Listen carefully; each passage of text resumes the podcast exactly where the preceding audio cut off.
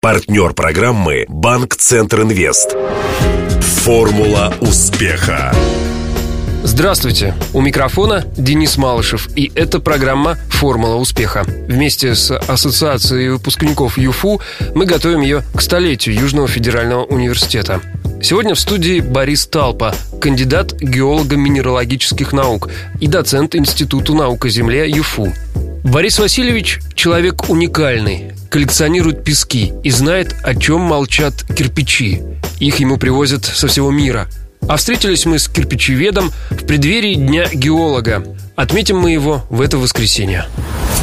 Для справки. Борис Талпа родился в семье военного летчика и донского винодела. В 74-м закончил геофак РГУ. Научной работой начал заниматься еще на втором курсе. Возглавлял научное студенческое общество. В 80-м защитил диссертацию кандидата наук. Провел десятки научных экспедиций по Южной и Центральной России. За это время Талпа разработал новаторский метод прогнозирования сырья для кирпичных и цементных заводов. С 86-го работает доцентом на кафедре минералогии геофака, ныне Института о земле ЮФУ. После 98 года разработки Талпа оказались снова востребованы в промышленности. При помощи ростовчанина были открыты 19 кирпичных заводов по всей стране. Тогда же началось сотрудничество с испанцами при внедрении технологии гиперпрессования, производства элитного кирпича. Борис Васильевич – неугомонный коллекционер, собирает старинные кирпичи с клеймами и образцы песков со всего мира.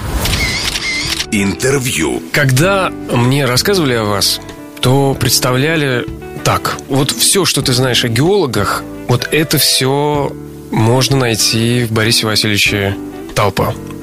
Это гитара, это костры, это маршруты. маршруты, это экспедиции. Вот это все правда? Ну, это мое, это мое. Не пытались понять, сформулировать? Наверняка пытались. Вот что именно привлекает геологии? Дух собирательства и коллекционирования. С детства собирал марки, начал собирать минералы и до сих пор собираю пески, кирпичи, также продолжаю собирать минералы со всего мира, формирую коллекции, на этих коллекциях обучаю студентов. Самая ценная ваша коллекция, самый ценный, может быть, экспонат, который достался с особым трудом. О нем говорить, может быть, нельзя, но я все равно расскажу. Я мог получить 15 лет тюрьмы в стране Египет. Вы украли часть пирамиды? Я не украл, а Экспр- попросил у реставраторов Карнакского храма, это международная экспедиция там сейчас занимается, которая доказала, что в фундаменте Карнакского храма, которому 4000 лет, заложены кирпичи, которые египтяне обжигали из ила Нила.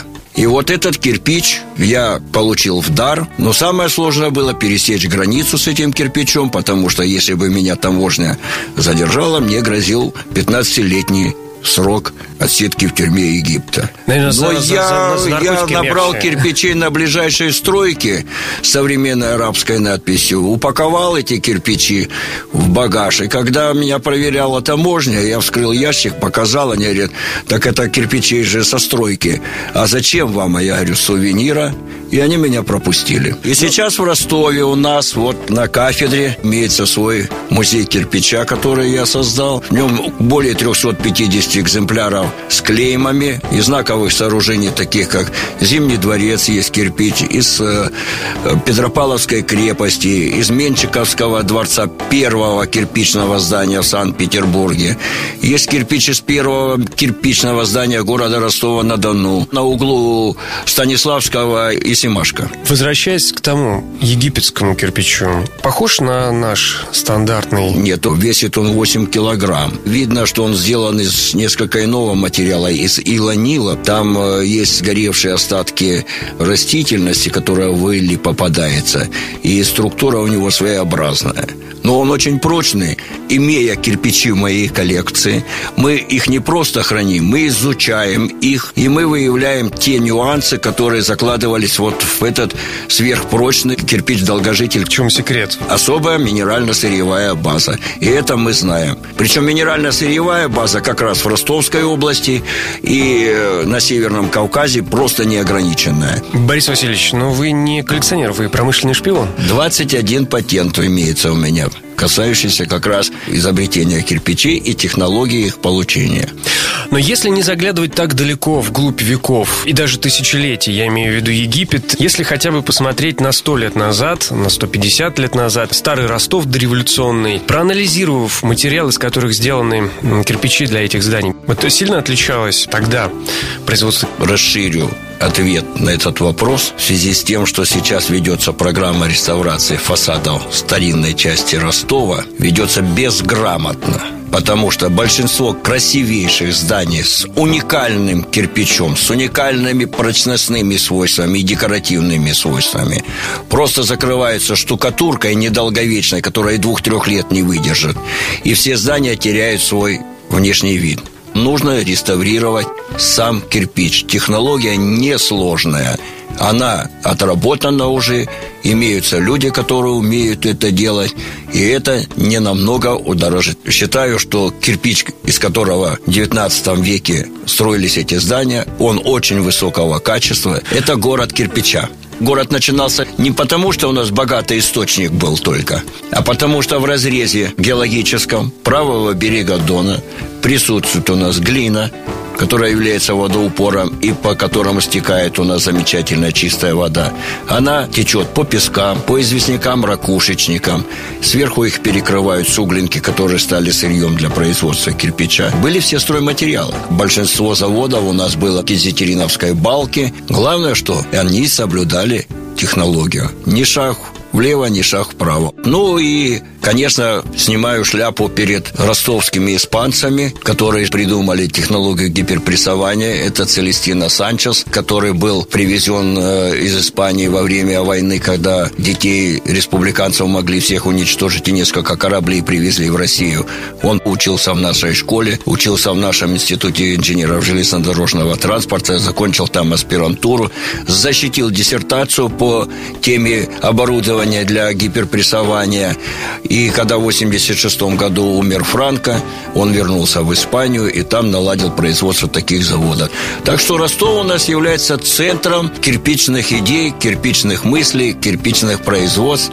Но получается, что э, европейцы нам оборудование, оборудование. А мы материал и наши технологии. И технологии. Исторически так сложилось, что в России нету ни одного завода, который производит кирпичные заводы. В рамках интеграции Советского Союза было так, допустим, часть оборудования изготавливается в Харькове, часть оборудования в Беларуси, а потом это собирается в соответствии с задачами в одном каком-то месте.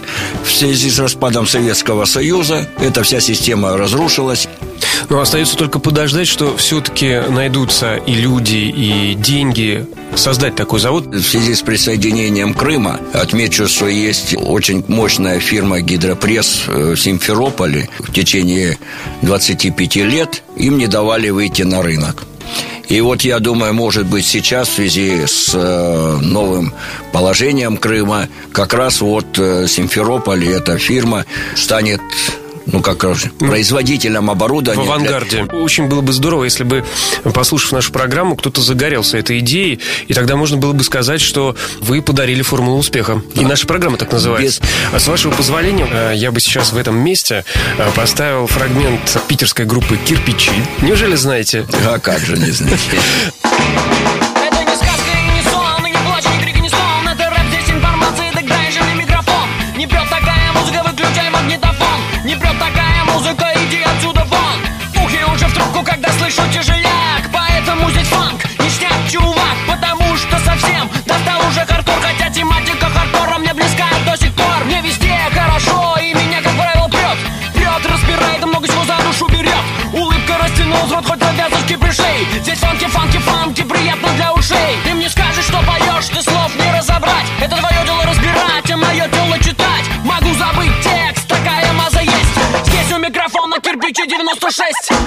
Как я понял, вы еще и страстный меломан. Первый белый альбом «Битлз» в Ростов привезли мы, запечатанный в целлофане. Мы это кто? С моей командой друзей, которыми мы занимались, создали свою группу, ну, финансовую, как бы сказали, группу, чтобы покупать и записывать эти альбомы. А потом менялись мы с другими такими же коллегами. Это у нас называлось «Сходка». Милиция нас гоняла. Мы вначале на стадионе «Росельмаш», потом меняли разные места, чтобы чтобы нас милиция не знала то на набережной, то на Пушкинской собирались около мелодии.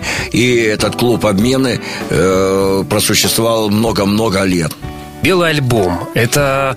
Битлз. Битлз. Это конец 60-х, я так понимаю. Да, конец 60-х. Вот, вы еще студент. Откуда привезли? Где тогда можно было раздобыть такую ценность? Наши друзья учились в МГУ, где тогда могли учиться и иностранные студенты. Вот иностранные студенты привозили эти альбомы, и мы ездили и у них покупали. Ну, тогда это называлось «Форца». Прямо сейчас могу сказать цены. Если в «Мелодии» пластинка стоила 2 рубля 15 копеек. Это фирмы «Мелодия». 3 рубля или 3,50, вот тут забыл, стоила э, пластинки, это супрофоновские Чехословакии, или Балкантон, болгарские пластинки, то за эту пластинку мы платили 60 рублей. Да вы что? Это вот же теперь... пол зарплаты инженера, это, наверное. Это две стипендии теперь понимаю, на что уходила стипендия тогда студентов геофака. На вашем примере я это понимаю. А еще это был стимул учиться хорошо, чтобы получать эту стипендию. А, я сейчас преподаю в университете уже более 40 лет. И хочу сказать молодым ребятам, девчонкам, что знания самый богатый, самый ну, существенный капитал, который вы можете получить в высшей школе. Спешите учиться. Отличное пожелание по случаю столетия Южного федерального университета, который мы отмечаем в этом году. И в это воскресенье все советские геологи и российские геологи отмечают в это воскресенье свой профессиональный праздник. По этому случаю тоже прошу пожелания. Говорят геологи-романтики. Это, братцы, просто ерунда. Вы ее попробуйте, достаньте-ка. Догадайтесь, где она руда. Не просто себе бродяги, таежные чудаки. Геологи-работяги – копатели, ходаки. Всех копателей, всех ходаков, всех работяг, всей страны поздравляю с этим замечательным праздником. Желаю, чтобы вам сопутствовала удача, потому что без удачи в нашей профессии никак невозможно. Напомню, это были пожелания Бориса Талпа, кирпичеведа и преподавателя Института наук о земле ЮФУ. Беседовал с гостем Денис Малышев, помогали в создании программы Глеб Диденко, Илья Щербаченко и Александр Попов. До встречи в понедельник в это же время. Формула успеха.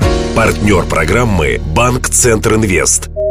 На поле выходит малый бизнес Юга России. Сегодня он играет против сборной мира. У ворот опасная финансовая ситуация. Удар и еще удар.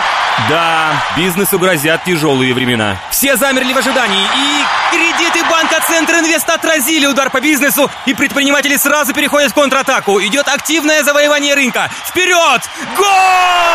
Кредиты банка Центр Инвест для малого бизнеса помогают победить. Узнайте о ваших преимуществах по телефону 23030 или в ближайшем к вам офисе банка. ОАО «КБ Центр Инвест». Реклама.